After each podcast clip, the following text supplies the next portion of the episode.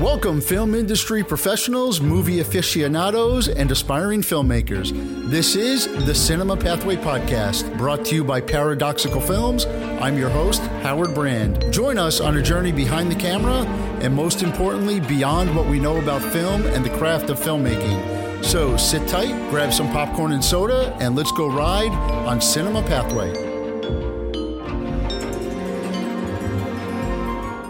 Welcome to episode of Cinema Pathway. I'm going to be completely honest with you.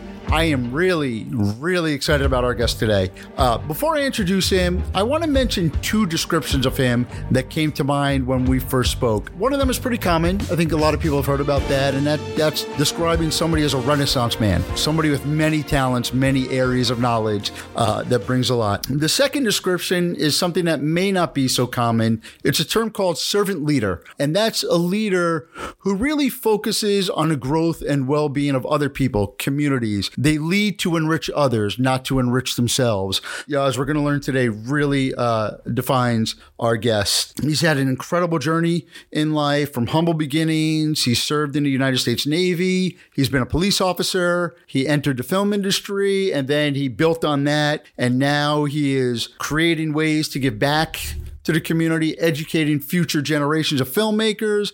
I am excited to welcome Lerue Sarvis Jr. Lerue, welcome and thank you so much for being here today. Thank you, man. Thank you, Howard. I appreciate that, bro. So, you know, you shared your story with me. I would probably still be listening. We'd probably still be on the phone. I'm happy to hear it again. I know our listeners will love to hear it. So, take us through your journey. Talk about from your childhood to where you are today, because it really is a uh, a journey and a story. Well, my mom and my dad, they were sharecroppers out of uh, South Carolina. Um, they migrated here to uh, Florida, to Miami, particularly. Um, my mom, she was uh, 16 years old and pregnant with me. They ended up in Overtown, and I was born in Overtown. And then, you know, of course, Overtown is back then. It was, you know, it was different. It was it was kind of rough, you know, and, and that that gave me a, a thick skin.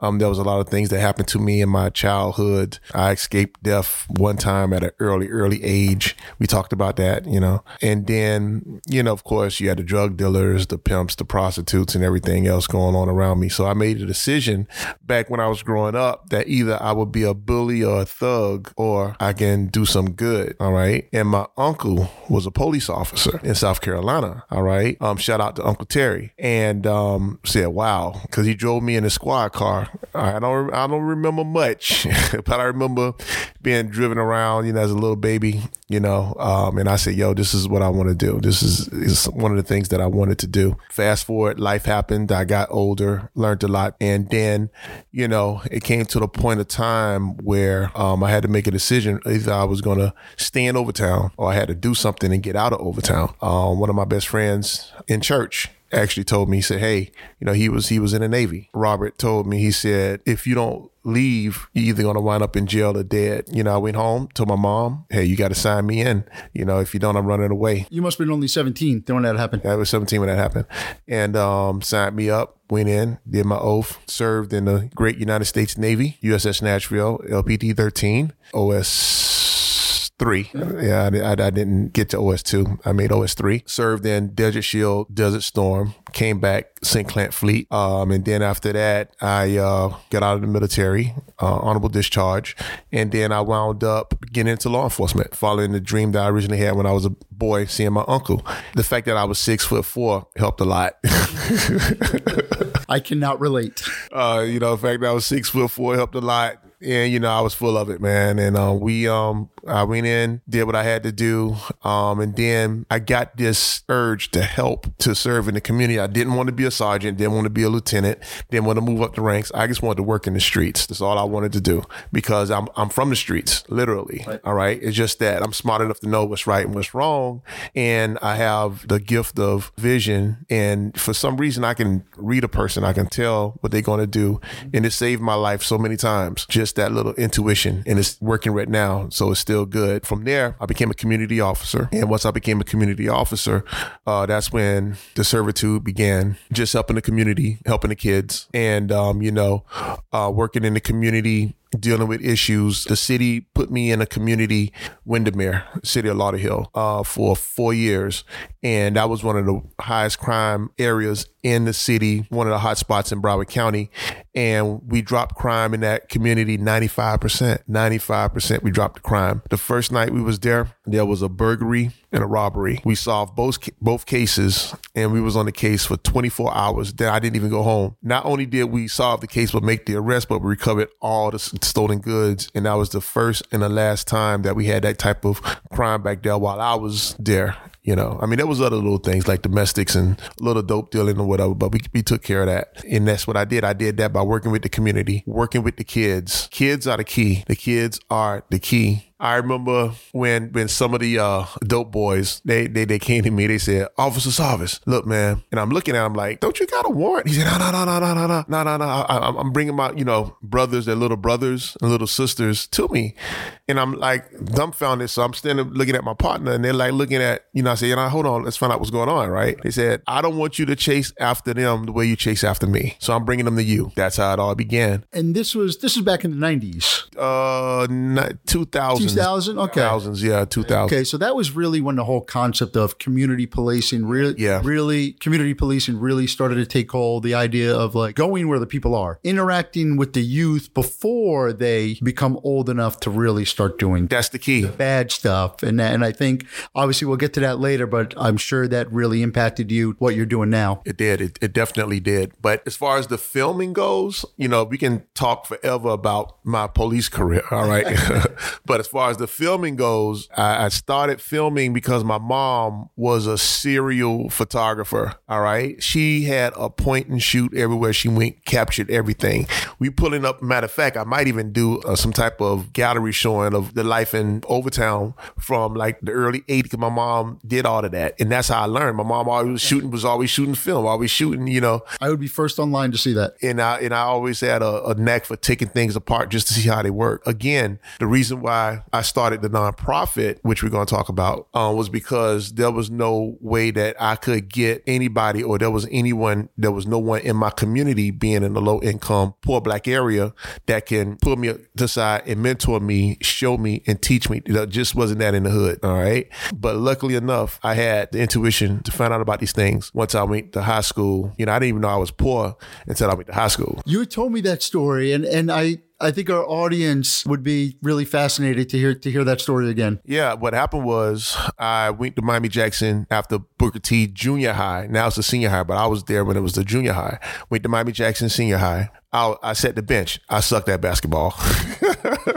You, what not- position do you play? I play uh, uh, I right, I right bench. bench or left out. I played the bench, but I was tall enough and I had some, I mean, but still, even being on the bench, what I learned playing basketball every day in Gibson Park was was was more than enough to get me on any team. Of course, you know, you always got somebody that's better than you. You just have to acknowledge that. Because our bench, our team was so deep with players, about six of us went to Kendall Eggers Academy, which is no longer there. We went to Kendall Eggers Academy to play ball. And I went to Kendall Eggers Academy and the, in the moment I stepped foot on the campus, I was like just blown away by the BMWs and the Ferraris. I'm like, what? No, you know, and I and I, I couldn't one of the um, kids' homes, it was a gold plated plates, bro. I never ate on gold plated anything. And um so it, so it was just an amazing experience. You know, I got to actually see a computer, touch a computer, you know, that kind of stuff. You know, and it was an amazing experience. And I didn't even like I said, I did not even know I was poor until I got to that school. And it's a different time, you know. You think back, said you know, like seventies, eighties. Yeah. we didn't have. That's when I grew up. You know, we didn't have the internet. We didn't have three hundred channels on TV. You weren't exposed. It's it wasn't uncommon to not be exposed to anything really beyond your your own neighborhood. I had rabbit ears. For those for, for those listeners that understand, we had rabbit ears. All right, I was sneaking to my sister's room,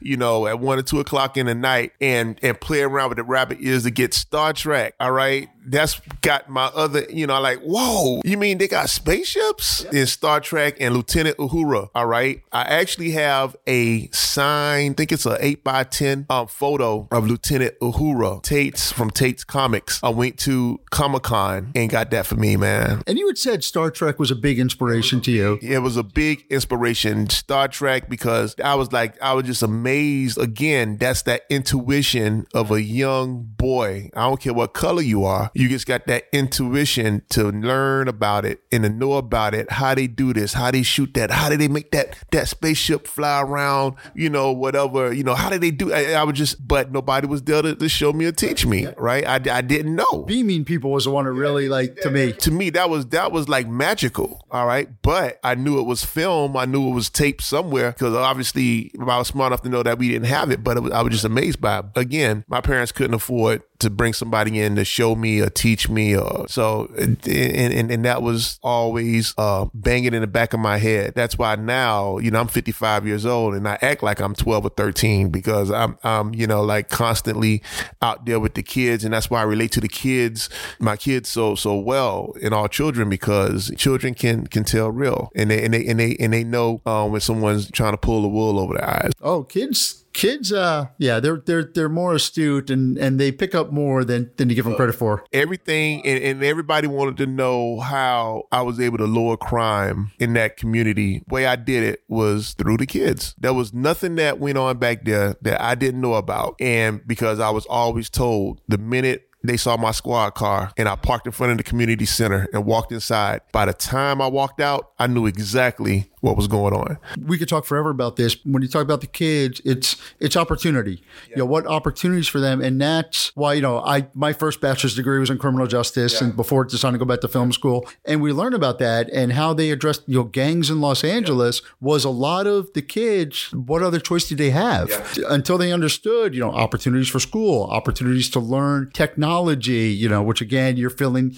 you're filling that gap. You think it makes so much sense and it's so simple, yet there's so many people people that just don't get it. Think about it this way. What's the one of the main things you hear about kids in wartime? Who are the warriors? The children. All right the kid warriors of Rwanda, kids fighting in they got kids fighting in Ukraine. The kids are always the key because they're younger, they're faster, they're quicker, they think on their feet. You got to be able to rein, rein them in. Trust me, you got to rein them in. You got to control them, but they can soak up all your information because just like Louis Armstrong say, no more than I ever know. All right. So, and that's, and you teach them and they take what you, they learn and then, then they can go out and, because now they got opportunities. They got way more opportunities than I did when I was growing up. This is a, a film podcast about filmmaking, so I do have to bring it back. You know, Coming to America, one of my favorites, and the scene when uh, Sexual Chocolate is singing to Whitney, the Whitney Houston, the Whitney Houston song, and then um, Sexual Chocolate, Sexual Chocolate, and then the daughter, um, and then Lisa comes up, and you know they parody it, but it, it's she makes the point that the children are the future, and we can laugh, but it, it's the truth. It's the truth. I mean, it's it's really the truth, you know, because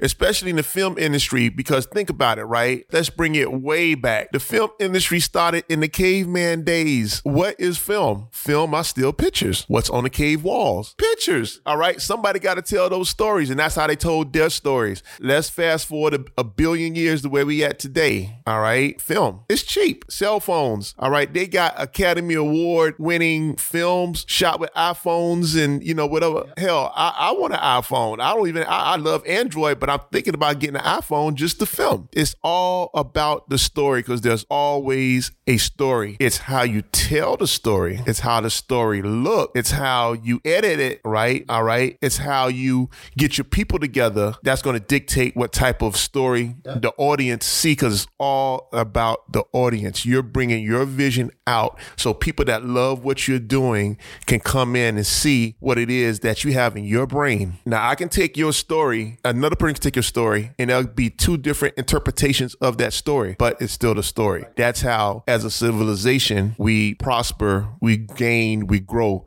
good or bad. There's always a story. Exactly. And, you know, as filmmakers have, have grown, you hear the story, you know, Spielberg's got a movie coming out about his youth. They would walk around with a, you know, an, an eight millimeter camera then that evolved into you know the the cam the video cameras we had that would either have a full VHS or a little tape in there. Now you know they can shoot edit, put on YouTube on their phone within minutes. One of my heroes is Rodriguez. All right. He started, well, I think he shot, what was the first movie he shot? El Machiati? El Mariachi. On with an eight millimeter camera. All right. Then I think about Dinkins. Then I think about all these, even, even Freddie. I learned a lot being on the set, getting tore up by them bugs in the Everglades. All right. But his style, everybody have a style, right? And you follow these styles and this is how you learn. And talking about Spielberg, what did he recently do? That was just like, just blew me away. Him and his wife. He was filming a music video with iPhone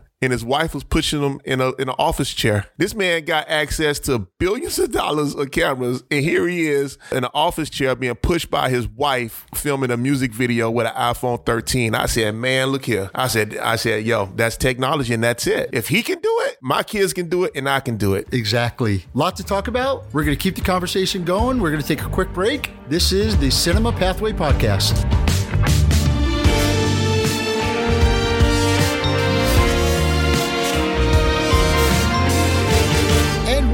This is the Cinema Pathway Podcast. Again, I am joined by Lerue Sarvis Jr. Lerue, let's educate our listeners on something. You're a videographer, you're a photographer, but you have a really unique specialty, which is doing behind the scenes. And behind the scenes, to a lot of lot of the audience, a lot of film watchers, they're so cool. You know, there's bonus features, featurettes, all this extra content. But doing behind the scenes, it's a lot more. It's actually really an important piece of the filmmaking process. So let's talk about why that's so important and what really what really goes on behind the scenes, behind the scenes. All right, behind the scenes, BTS, as it is commonly known. Um, be honest with you, I started my journey with BTS when I was a police officer, crime scenes. That's really cool. Back when we first started in my city was a different police department and we had to do everything ourselves from responding to the scene all the way to walking the affidavit or walking the paperwork up to the state attorney's office. We did it all. It was different, but when it came to crime scenes, I was taking my own photos and I was looking around. I'm like, okay. So I was thinking, all right, where would, if, if it was foul play, where would they stand? Where would it go? Where they do this? Where they do that? And then I remember looking at reading a magazine and they were talking about, you know, lighting. So I started thinking about lighting, natural light. I love natural light, right? And I said, okay, well, if I stand this way, it'll illuminate, you know, the injuries, the blood, the this, the that, whatever. And then, you know, I want them to see the wounds and all that stuff. So I would take these cinematic photos. And I remember one time the state attorney put me off to the side and said, yo, who took these pictures? I said, I did. Oh, they're, they're, they're great. All right. Okay. I can see a conviction. I said, okay, great, cool. I just had this knack for doing things behind the scenes because being behind the scenes literally tell the story. Now, when the director's on the set, he's got to get his script together. The actors got to follow the script. They got to do it. But there's a lot of things that go on with the crew the cast, the DP, the camera ops, the AD, everybody. And that, and it's a story in that. Somebody got to tell that story. I mean, there, there, that's a whole nother segment. Just getting that camera in a person's face because I, you know, Freddie will tell you, I'll walk right up to you with the camera and, and other directors I work for. And I'll say, how do you feel about the day shoot? And they, they, you know, a lot of times they still in character or whatever. And they're looking at me and then you can see that emotion. You can see the eyes going back and forth. I was like, oh, I got it. I got him, you know, and then he'll start talking and, and then they'll get more relaxed. I ask him a couple more questions and that's it. I'm done. I'm done with them. And I just move on to the next, you know, or we'll set it up and then I keep the camera rolling. That's another secret. I tell my kids, my students, keep the camera rolling. When the director say cut, don't cut the camera. Keep it rolling, right? I tell them about this, the famous Heath Ledger scene where he was trying to destroy the hospital, but yes. detonator wouldn't work. And they kept, they kept it rolling. They kept it rolling. They kept it rolling. They kept it rolling. They kept it rolling. They kept it rolling. And life happened. And it was a good, authentic, real moment. And that's the same thing with the BTS, making sure that you capture what the director's doing. Cause, you know, I'm quite sure he want to see like, oh, oh, I did say that. I did. Okay. I made that adjustment and this happened or whatever. And you're telling the story, you're telling what's going on. I think it's an art. I really, really, really do. So, you know, talk about the directors and the crew. Do you, how involved do you get with actually knowing what's going on on a day's shoot? Do they involve you with pre-production? Is, today let you know, hey, on this day we're going to be shooting this? Or do you just show up on set and you just kind of figure it out as you go and take it as what's given to you? I do not like to read scripts. Don't don't want to read scripts. Don't want to know what's anything.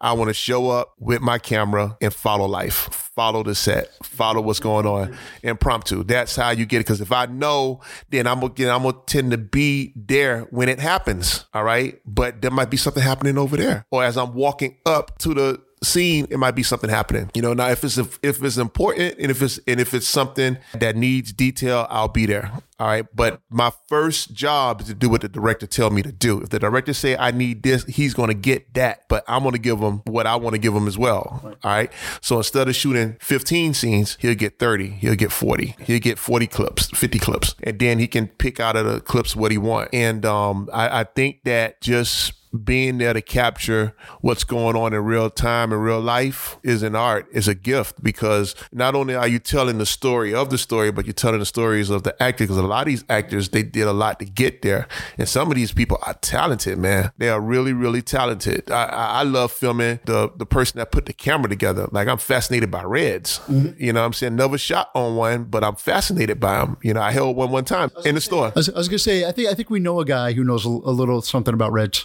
yeah. And I held my first one in, in the store down in uh, Wynwood. And I was like amazed at the camera. And it's just fascinating. Put the lens on, you know, you do this, you know, and, and you basically just rig it up. It's just amazing. It's just amazing to me. And I think that's a story within itself. There's always a story within the story. And for me, it's really interesting. Like I look look back on it almost like it could be a great retrospective to look at after a shoot.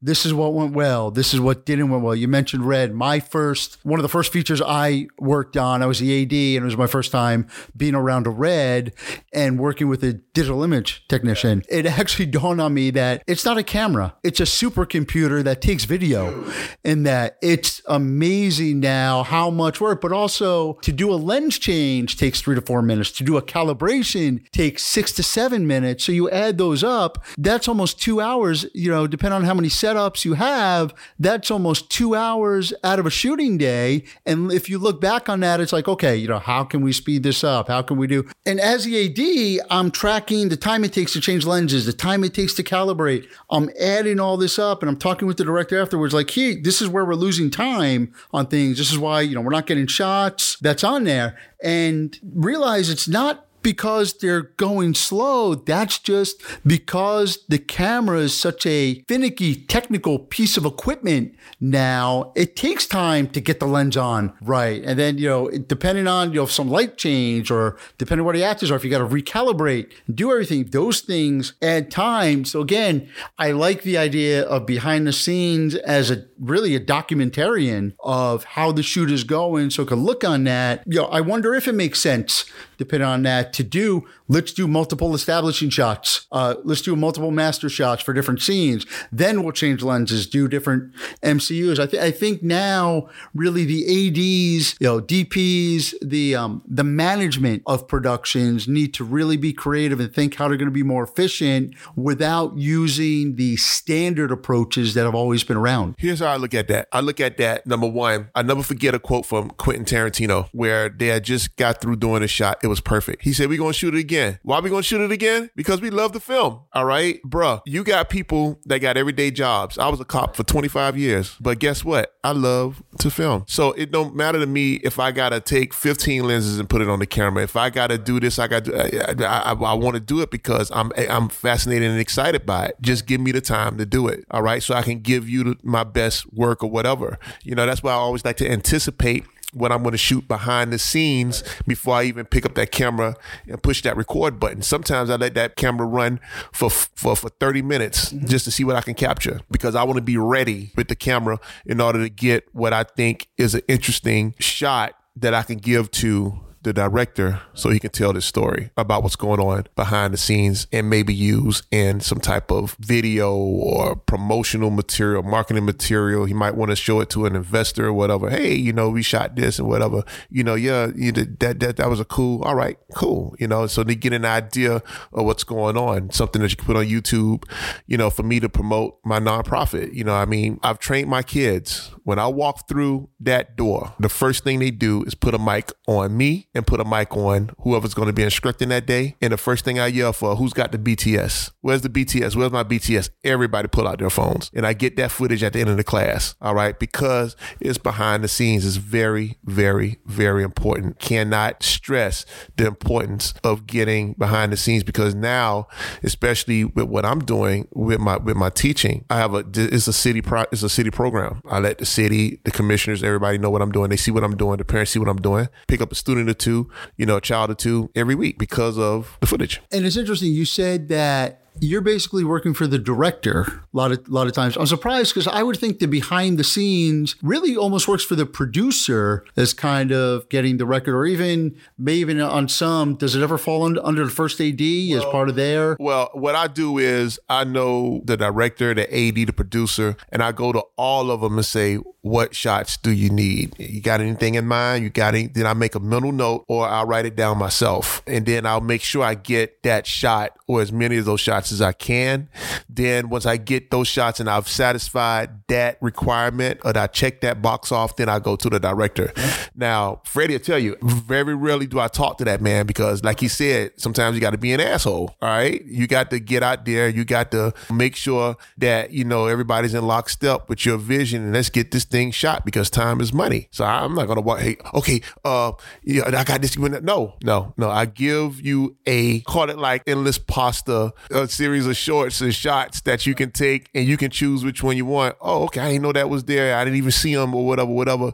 And because there was a shot that we did on um, um of Retribution where the car was parked in front of these steps, right? And there was a um now I shot around that car the whole night. We was out there all night, right? But then I'm like, man, it's something something I kept looking at this step, but then I seen this lady come out of the door to look at what was going on. I say, that's it. So I walked up the steps, set up my camera, and I sat there for like an hour and just filmed the car that shot of the whole area. I mean, I put a wide enough lens on it where you can see the whole area. I think I did 11, 11 to 16, and you can see the whole area, the car, the actors, everything going. And I think that was, I think that was an amazing series of shots. Has there ever been a situation where, for whatever reason, the actual like A camera or B camera for the film didn't get the shot, and then they look at your BTS footage and they're like, oh wow, you got this. We're going to use this in the film. Talk about that. Now, it was another film that I was working on, and they had finished principal production and everything like that. But something happened with one of the cameras right? And I, I, when I do my behind the scenes, I I, I have a C100 Mark II. I love that camera. 4K sensor down res at 1080p. You cannot beat. It's a nine year old camera, but I love it. All right. So we was shooting and everything, and I was just happened to be. What happened was they was walking down the street, so there was a stop. So there was a there was a sign, and the sign said danger zone. Don't whatever. The main actress she was playing as Hottie. So as she's walking down, I thought it would be cool to show her walking down the street and then just pan up to the sign that says danger zone. So the director saw that and just got rid of the whole. We filmed that scene for like maybe three hours, right? He got rid of that whole scene and used that 20 seconds that I did to fill in for that particular shot. And it's I like, Wow. Okay. Cool. And it also makes you think. I mean, just kind of talking about local news. Um, you know, the whole story with Rust. You know, and the act like I don't know if there was a if there was a BTS person on there. I mean, if that if there was a BTS person capturing what happened, it probably would have answered a lot. It, look, it probably was. They just held it because somebody's taking photos. All right, somebody's taking. You got your scripty taking photos. Yeah, some somebody's taking photos, and then and you best believe that after what happened, somebody pulled out their phone and was just shooting away. So there's a lot of footage floating around. All right, we just haven't seen it yet. I mean, it's it's tragic, something that never should have happened, regardless. But it's it's again, it just goes to it's the historical record of the shoot, and that really jumps out to me. You know, you're a veteran. I'm also a veteran. My wife is a veteran. We're in a mixed marriage. I, I was I'm a Marine. She was Army. But for her deployment in Iraq, she was actually a combat historian. And her job was to get the official history. They would interview and photograph when uh, units would come back from ops. They, that would be, that goes into the museums and the Center for Military History. So it's, it's uh, something that I definitely have a, uh, a penchant for and really really enjoy hearing about it. And it actually just in a in a short time that we've talked it's really changed my perspective you know as I move forward on as a filmmaker making sure that I have have a BTS there. Now it's not it's not just for it's fun but it's not it's not just for fun. But think about it this way. I always think about screams screams of income screams of attention screams of views screams of whatever right? You've already paid a lot of money to have everybody on the set, right? Okay. And you got what you're doing, your ADs and all the profession. I mean, we all professionals, but task to do a task, action, cut, freeze, whatever, your camera speed, boom, boom, boom, whatever. All right. That's fine. The fact that somebody's behind taking everything that's happening as this process is taking place, you can take that, you can either teach with it, you can show investors that footage, you can put it on your YouTube channel after the sh- after the film or whatever during the film. When you go to a film festival, it'd be cool to show the behind the scenes before you they even show the feature, or after they show the feature, show the behind the scenes with the actors um, in- intertwined in between it. Say, hey, you know, yeah, I remember that day, man. It was hot. Boom, we got the footage. Man, I remember that day. The, the car wouldn't. The car got a flat tire. Show the flat tire. You know what I'm saying? He talking about it, show it. And, and, and, all the hell that broke loose when you're trying to change the flat tire. It's just that I think that behind the scenes plays a very, very important role. Because uh, I've seen some great, man. I mean, behind the scenes, like some, I follow all these great directors. Uh, Villeneuve. Denny Villeneuve. Villeneuve. I can't pronounce his name. I, I, I, I just look at the man's work. And the, and the behind the scenes on Dune, it, it, it was awesome. Yep. And it's funny, you talk about revenue streams. I'm not a huge, like, Lord of the Rings fan. I mean, I mean, I enjoyed it when I watched it, but it's, but it's not like that. Oh, I just bought from Amazon had a sale. I just bought the like three DVD Lord of the Rings trilogy because it has almost 40 hours of behind BTS, the scenes, that's right. behind the scenes of featurettes that actually, um, one of my professors at MDC, Josh Ellis, actually said it's basically almost like a film school in a box. That's right. That's why it's important to hold on physical media. Like I have about right now, oh God, I got about 5,000 movies, all Blu-rays, and I got another 2,000 in DVDs sitting in my storage. I always wait for the box set to come out because of the extra material and the behind the scenes. You know, like I got the behind the scenes on Band of Brothers. Love Band of Brothers. I got behind the scenes on Lords of the Ring. I got the Blu-ray edition, like you said, and, and another one of my another one of my sets that I got John Wick. I got some stuff on on that. I mean, I, I just got behind the scenes because it, it makes me a better. It should, oh, okay, I like that angle. I like this angle. I like that angle. We had a on this other set I was working on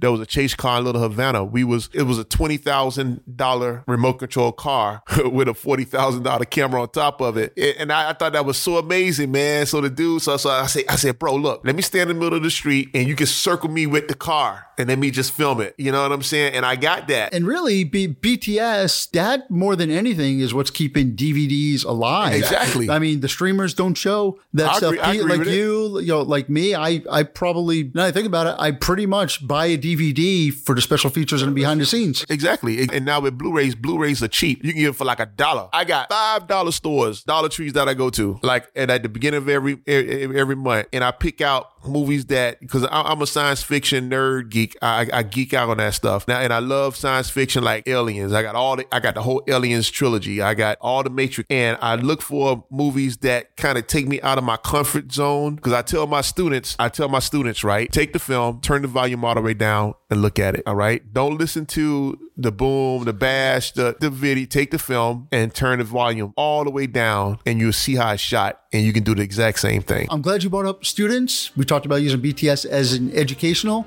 tool. We're going to talk about educating students and everything you're doing with that today. We're going to take another quick break. But before that, we would like to thank two of our partners that helped make this podcast possible. Cinevideotech, who's been a mainstay of the film industry since 1968, providing equipment, support, and training, and TV, who offers consulting and production services for a wide range of entertainment. This is Howard Brand. You're listening to the Cinema Pathway Podcast. We'll be right back.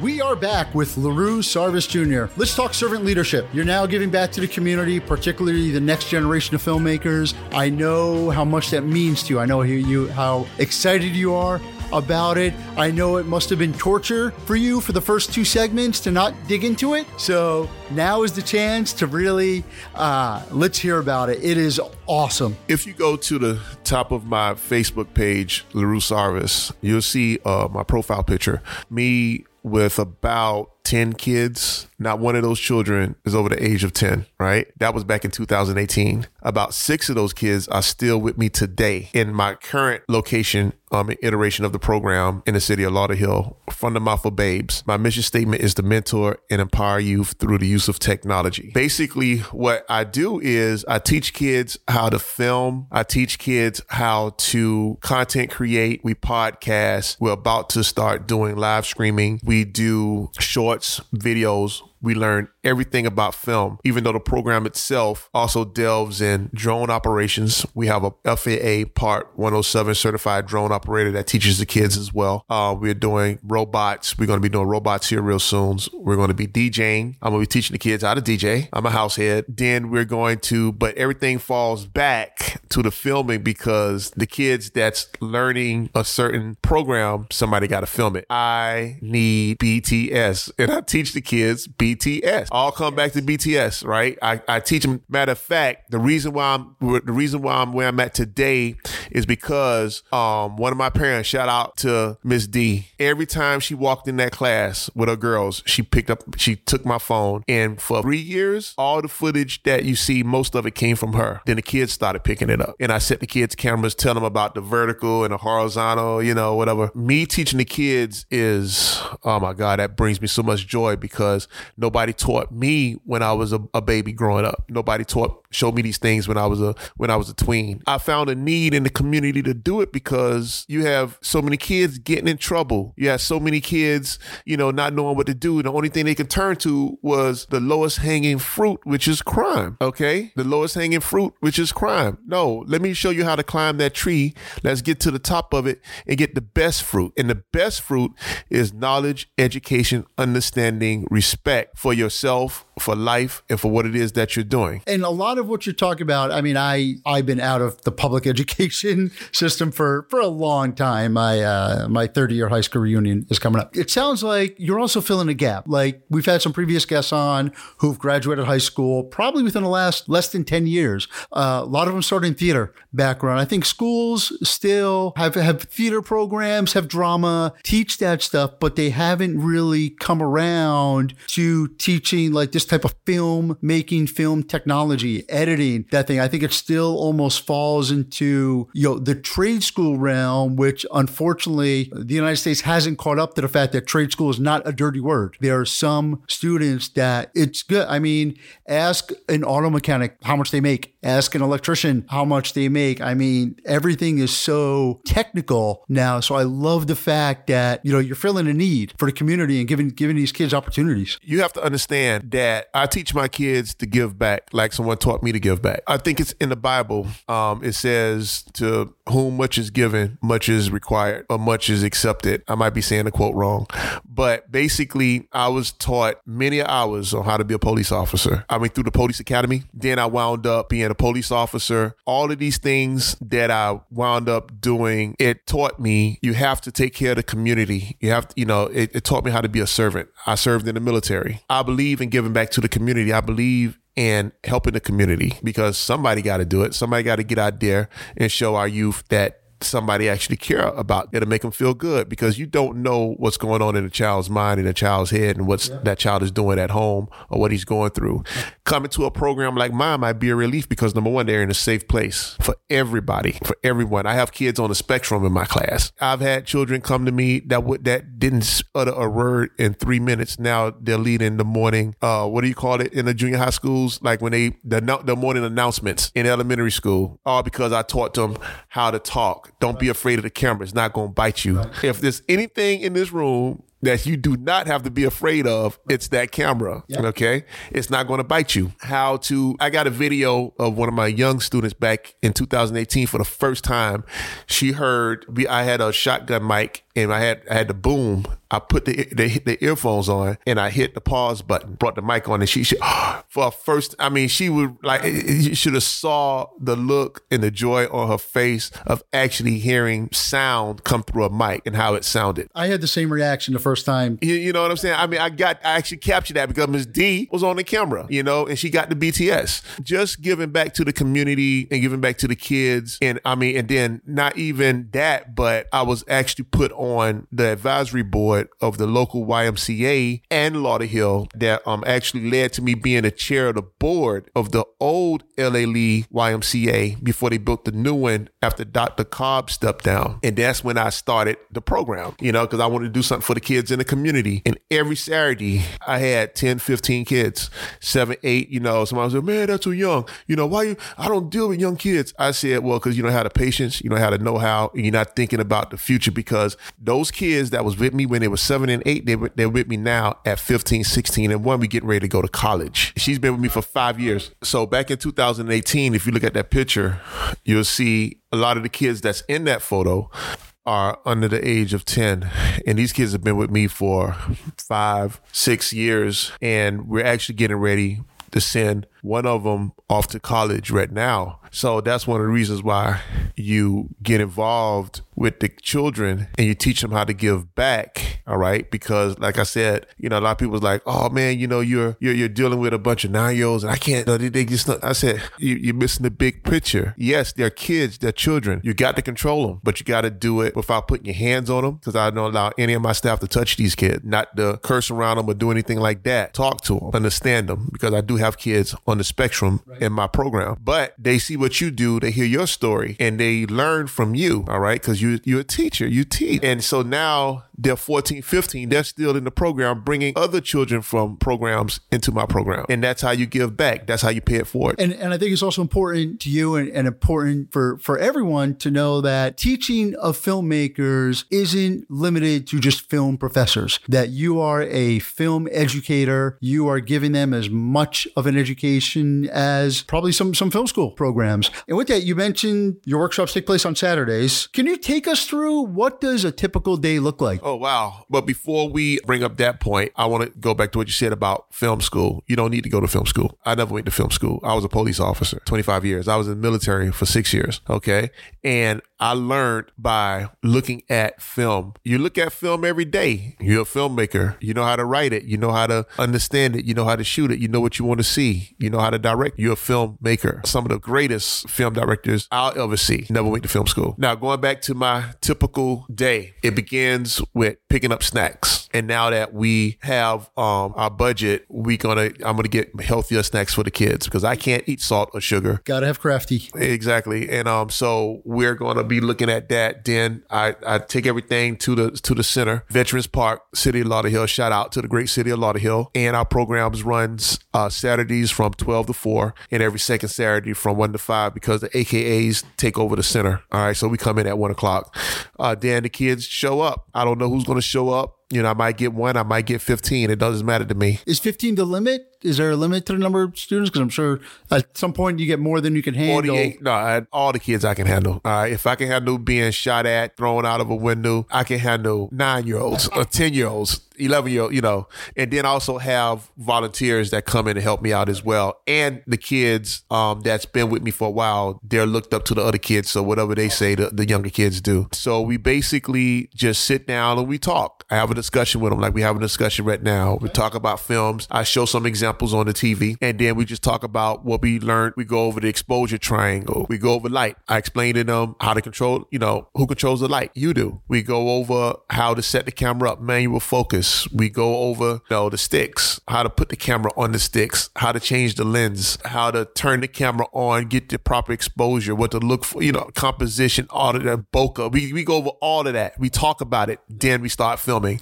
I, I am so blessed and so lucky to have the uh, theater director of Hollywood Hills, uh, Miss Simone Prosper. She comes in and she writes scripts. I mean, like last week, no, two weeks ago, she wrote a 10 minute script. The next week, we filmed it. The child that's on the spectrum. Good actor. I'm gonna use him again. all right, but he's but he draws. He's part of our graphic art department that's doing all our thumbnails and everything else, and doing our TikToks, uh, Instagram uh, videos. I'm lucky enough to have parents that participate and our instructors and educators themselves. So, you know, all the kids, they do something within the program and that goes on for four hours. Um, and after the four hours, the parents pick them up and then on Tuesdays we do a Zoom for right now, but we're getting ready to start getting into robotics. Um, you know, we're going to be um, teaching the kids robotics and coding. After we get the computers, at which point we're going to teach them how to edit because we still got to pick up computers. Um, so any any listener out there that have any old camera gear, old computers or whatever, go to fromthemouthofbabes.org. Reach out to me. I'm very easy to get in contact with, and just send it in. We can use any gear that we can get our hands on. Trust me, we'll repurpose it and, and we'll use it. How do the students react when they go from using their phone to real cameras to real equipment? Are any of them like, why do I need this? I got a phone. Or are they just like, wow? Yeah, they Well, say both. they do say that, but then I point out the importance of a phone over an iPhone or an Android phone or any cell phone. But I tell them that both of them are just as important, but one will give you this type of picture, this kind of um, video this kind of footage and the other one would, would do this. One's used for Instagram, one used for, you know, uh, TikTok, except for influencers that have $50,000 red cameras and, you know, that, that vlog, you know, okay, fine. They can afford it. Great. God bless them. Most of us, we have, you know, $100 free cell phones. Okay. They do videos. Matter of fact, one of my students, um, he shot three, um, films on his camera on his cell phone. I mean, it's really amazing, but you have to show them what they're thinking about is kind of misleading a little bit because a lot of them don't understand the manual setting on a on a camera. They don't understand the exposure, the uh, frame rate, the shutter speed, and ISO. They know they, they don't understand that stuff, and you got to show it to them. What what happened when you turn it this way? Cause what I do is I take the lens off the camera, I set it down, black everything out, mess up the settings, and I have each child walk up to that camera and be able to do a five second video of me sitting in the chair where they ask me my name. I love the fact that you've you've taken the film school curriculum and have just like brought it down to the students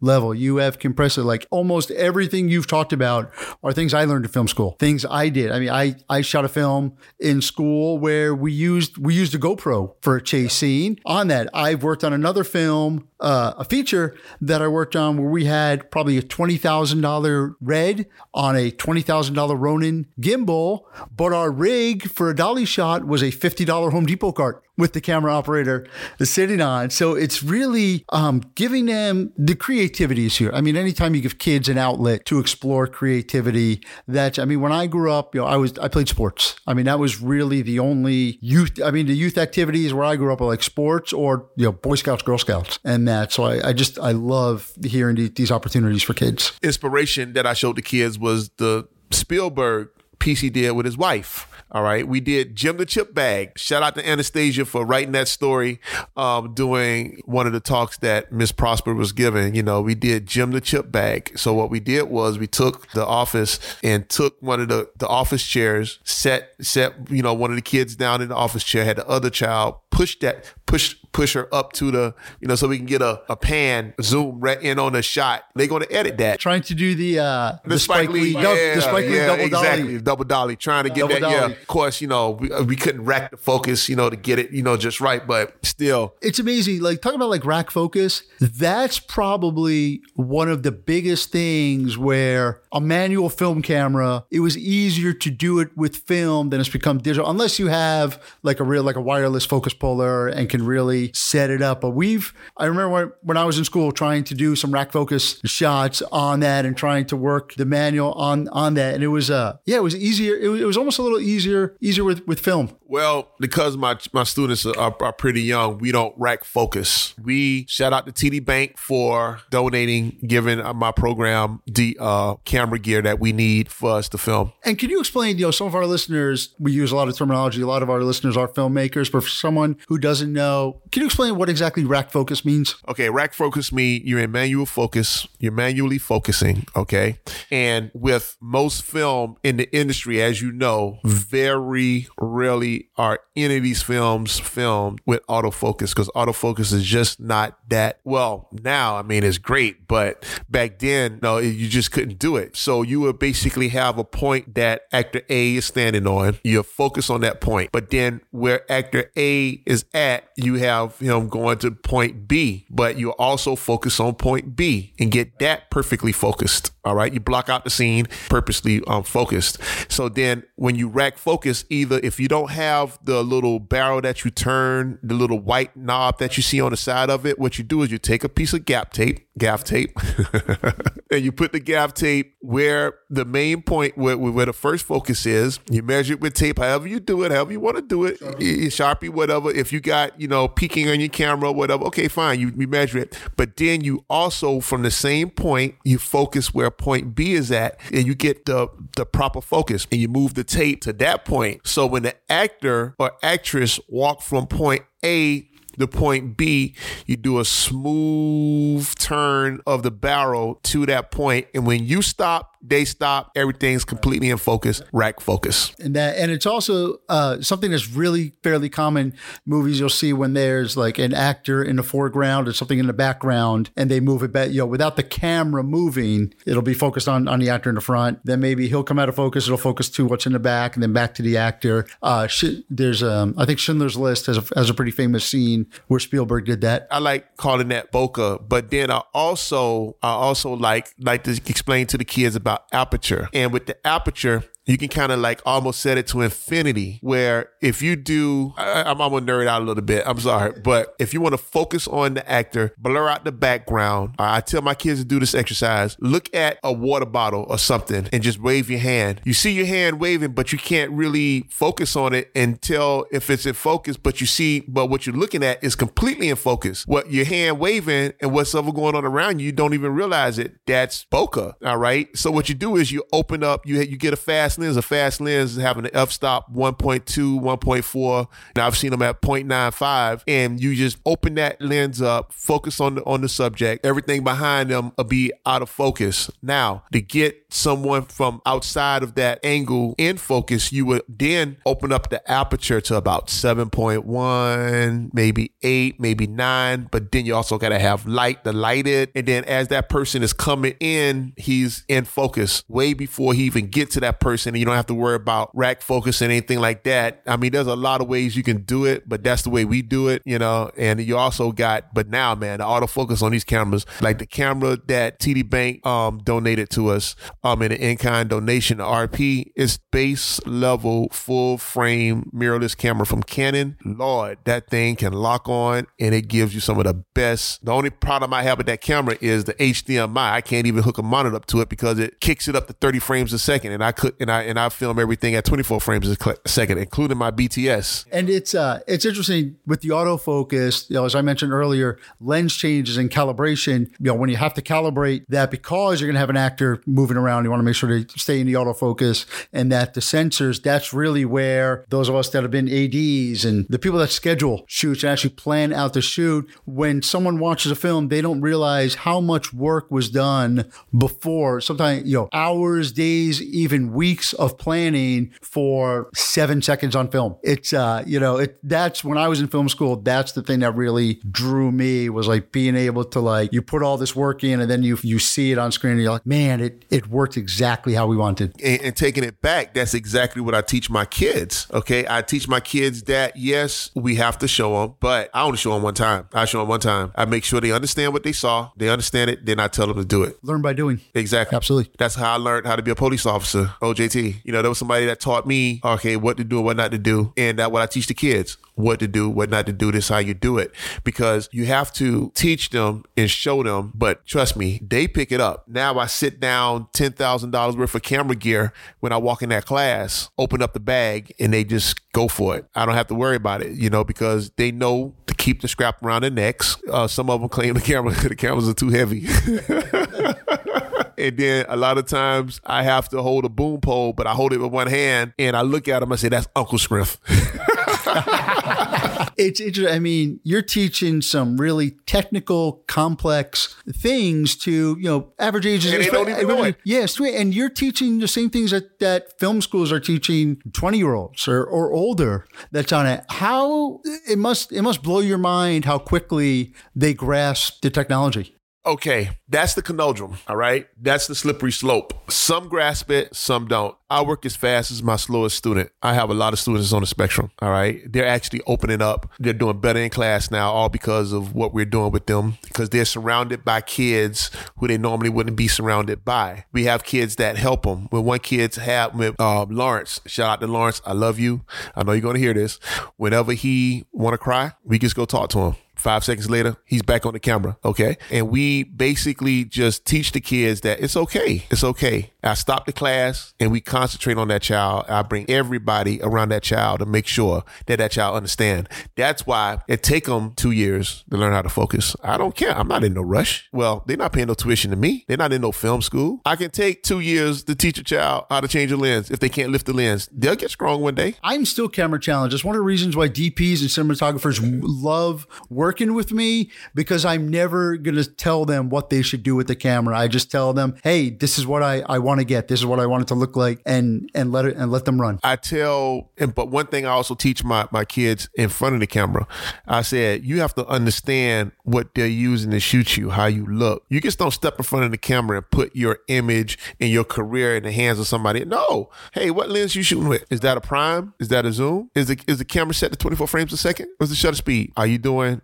Eh, you know, a degree, an angle? What are you doing? And this was back in 2019. We had a, a, a film class. It was teenagers and my 12 year olds and my 11 year olds. They had a pretest. All my kids passed the pretest. And then none of the 12th graders did the, and so then they took my kids, which I was really surprised they did this, and put 11 and 12 year olds in charge of whole team because they knew. And they was taught, well, you don't do it that way. Mr. Sarvis said you have to make sure that we have light and we don't have enough light. You see how dark that is? That, you know, and they were just going over and, and over and over. And that was like really, really amazing to me. So then, you know, they were looking at me like, man, what are you teaching these kids? I'm teaching them how to film. Well, and, and what you said, you know, having the 11, 12 year olds teaching, teaching the seniors, it goes back to the military. That's why the NCOs are the ones Right. that teach the new lieutenants what to do. That's right, because they'll go out there and get you shot and killed because they don't know how to lead. No, you learn how to lead by being someone that be that been in that meat grinder. That's how I learned. I was thrown in the middle of a war zone. I didn't know what the hell I was doing. I knew I was gonna die. But it was a you know, my first class and the petty officer, they got us through it. I remember one time we were shot at by a missile and I panicked. They threw me off of the screen because I panicked and, and I was pulled to the side. And my first class looked at me and said, Sarvis, you are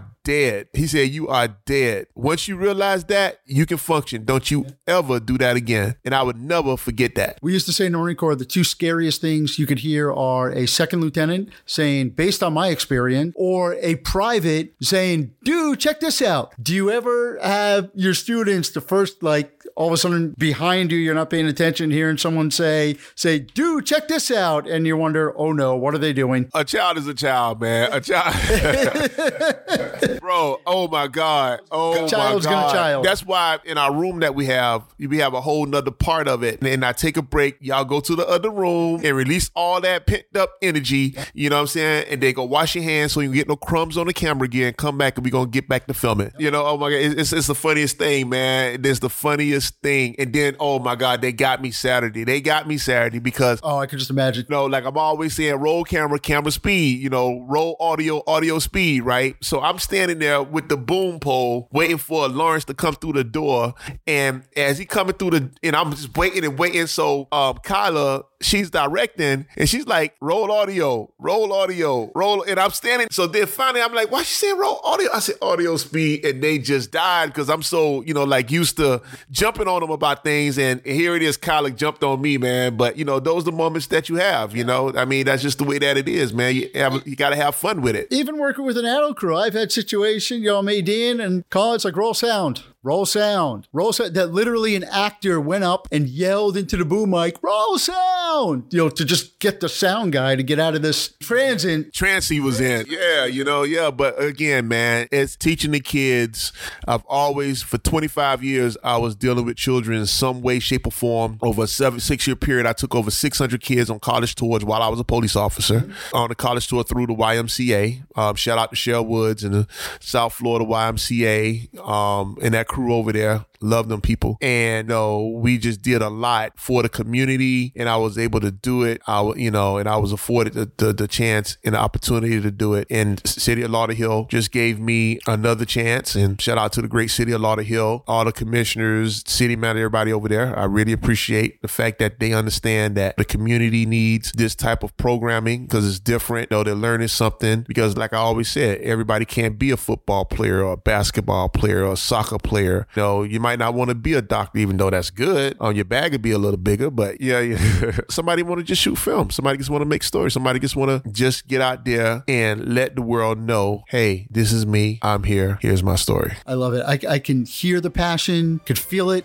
seeing it you. Uh, this is amazing stuff. And we're going to take one more quick break and then we'll be back to conclude this episode. To our listeners, if you enjoy listening to our podcast, please support us by subscribing to the Cinema Pathway podcast on your favorite podcast platform and then head over to our online store at paradoxicalfilms.com forward slash shop where you can purchase Cinema Pathway gear, including t shirts, hoodies, stickers, and more. We'll be right back.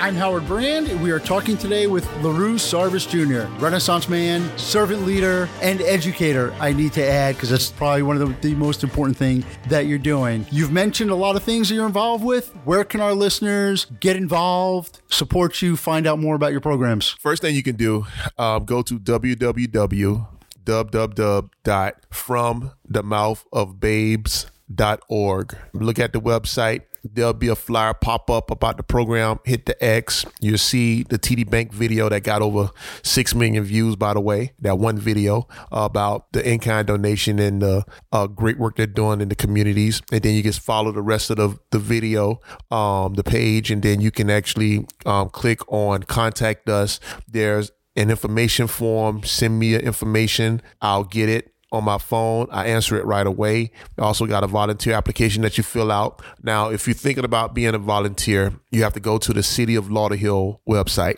the City of Lauderhill's website, and you go down for parks and recreations background records check. Okay. And then you got to follow the, because this is a, a, city program under the parks department. Okay. So because I'm at the park with the program and then it's, and you fill it out as if you're going to be a football coach, a basketball coach, but it's going to say other. That's where you put From the Mouth of Babes, fill out everything. All right. Follow the prompts, hit next it's going to then take you to another website where they do the background checks. All right. You got to fill everything else out again.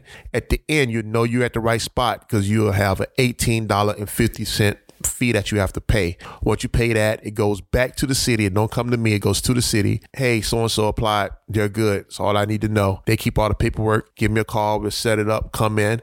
Um, and that's it. Now, I would prefer if you have some knowledge of gear, tech, all right, because we are a, a STEM based, technology based program, and we're going to be getting into the robotics and the 3D printers and all that stuff and everything. We're going to be doing all of that with the kids. But right now, the focus is film content creation. But if you love kids, have kids, want to work with kids, you can uh, clear that background. Then, hey, we got a spot for you in the city of Lauderhill at From the Mouth of Babes. And for our listeners that are not in this area, how can they support your organization? Oh, that's that's great. I'm glad you asked that. Um, basically, just go and donate. When you go to the web page, you got a big green donate button. Hit that donate button. If you give five dollars, that'll be enough to add to that sandwich combo that we're gonna get. Purchase, you know, like some gear that we need as far as because uh, I actually be working on the slate. I got to get another pair of sticks. So we got office supplies and everything else. It's just things to keep the program running because I have to feed the kids. All right, and then on top of that, no, I have insurances and everything. So anything that you give definitely help. And then you can also set it up where you can give ten dollars, you can give that way, and or just simply just drop me a line. That's all you gotta do. Drop a line and let me know that hey, I think you're doing a good job because every once in a while, you know, you need to know you're doing the right thing, and all you need is someone to say, hey, good work, good job. Right. And those donations are tax deductible.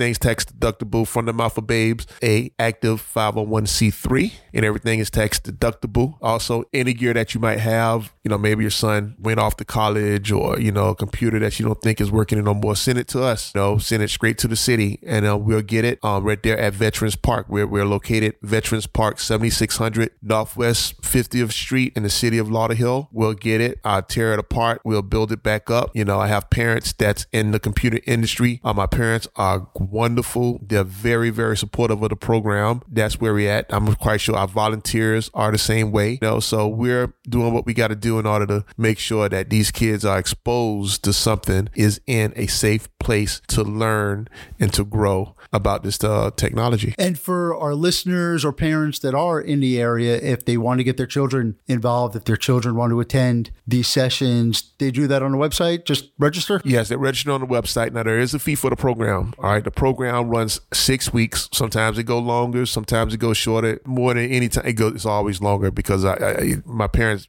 forced me to take a break. Three hundred dollars for six weeks. Um, now saying that, saying that, I do not turn any kids away. All right, I don't turn kids away the way I was turned away when I was a child. So I do not turn kids away, but I have to run the program, right. and I think that's a very reasonable, you know, price for everything that we give. Right. We give way more than what I'm asking for. But right now, I understand times are hard. We're in a recession. They might not say we are, but we are. You still want the best for your child. And I think that what we're doing is great for your child to learn about telling a story, technology, and just giving them another notch on their belt, another card that they can they can play. Because you never know what might pique their interest, give them that that energy or that drive to do something different. I'm telling you, it it, it will change their lives. I, have seen it. I know it. Those that want to do it. And going back to the donations, um, can people basically the three hundred dollars sponsor a student? You know, give a scholarship. You know, say I want this money to go towards a student. I want it to go towards giving a scholarship to someone who can't afford? Yes. Any corporations or companies out there, and if you want to sponsor a child, I've worked with everybody from Starbucks to TD Bank, of course. There's just been a lot of support help that I've gotten for for the kids, and that be a way for you to support a child. Maybe you might three hundred dollars the program and the child through. Trust me, I'll scratch it. Lerue, it has been an absolute pleasure having you on the podcast. We'll definitely be following you. We'll definitely be following how Mouth of Babes continues to move forward. Uh, we'll be keeping an eye out for the next Spielberg, the next uh, Scorsese or Tarantino or Ryan Coogler uh, coming at coming out of your program. We wish you the best of luck. We are excited to see where this goes. Thank you, Howard. I really appreciate it. Coming from a military man to a military man, you know what we went through. I appreciate it. I also want to give a special shout out to the Aramark Corporation they gave us our first grant. The first grant that I wrote for, uh, provided for us, they gave to us, and I really, really appreciate them along with the other companies that I that I mentioned. To our listeners, thank you again for joining us on the Cinema Pathway podcast today. I'm your host, Howard Brand. Our director is Mike Maloney. Our producer is Juliette Desan, along with associate producer Victor Ferreira and executive producer Freddie R. Rodriguez. This has been a presentation of Paradoxical Films. Please visit our website at www www.paradoxicalfilms.com for more information about today's podcast. You can also email us at cinemapathway at paradoxicalfilms.com where you can send any comments, suggestions, or feedback for future episodes. Be sure to subscribe to the Cinema Pathway podcast on your favorite podcast platform. Be sure to join us for our next episode where we will continue to talk about the craft of filmmaking right here on the Cinema Pathway podcast. This is the Cinema Pathway podcast. We'll see you next time. Lights out.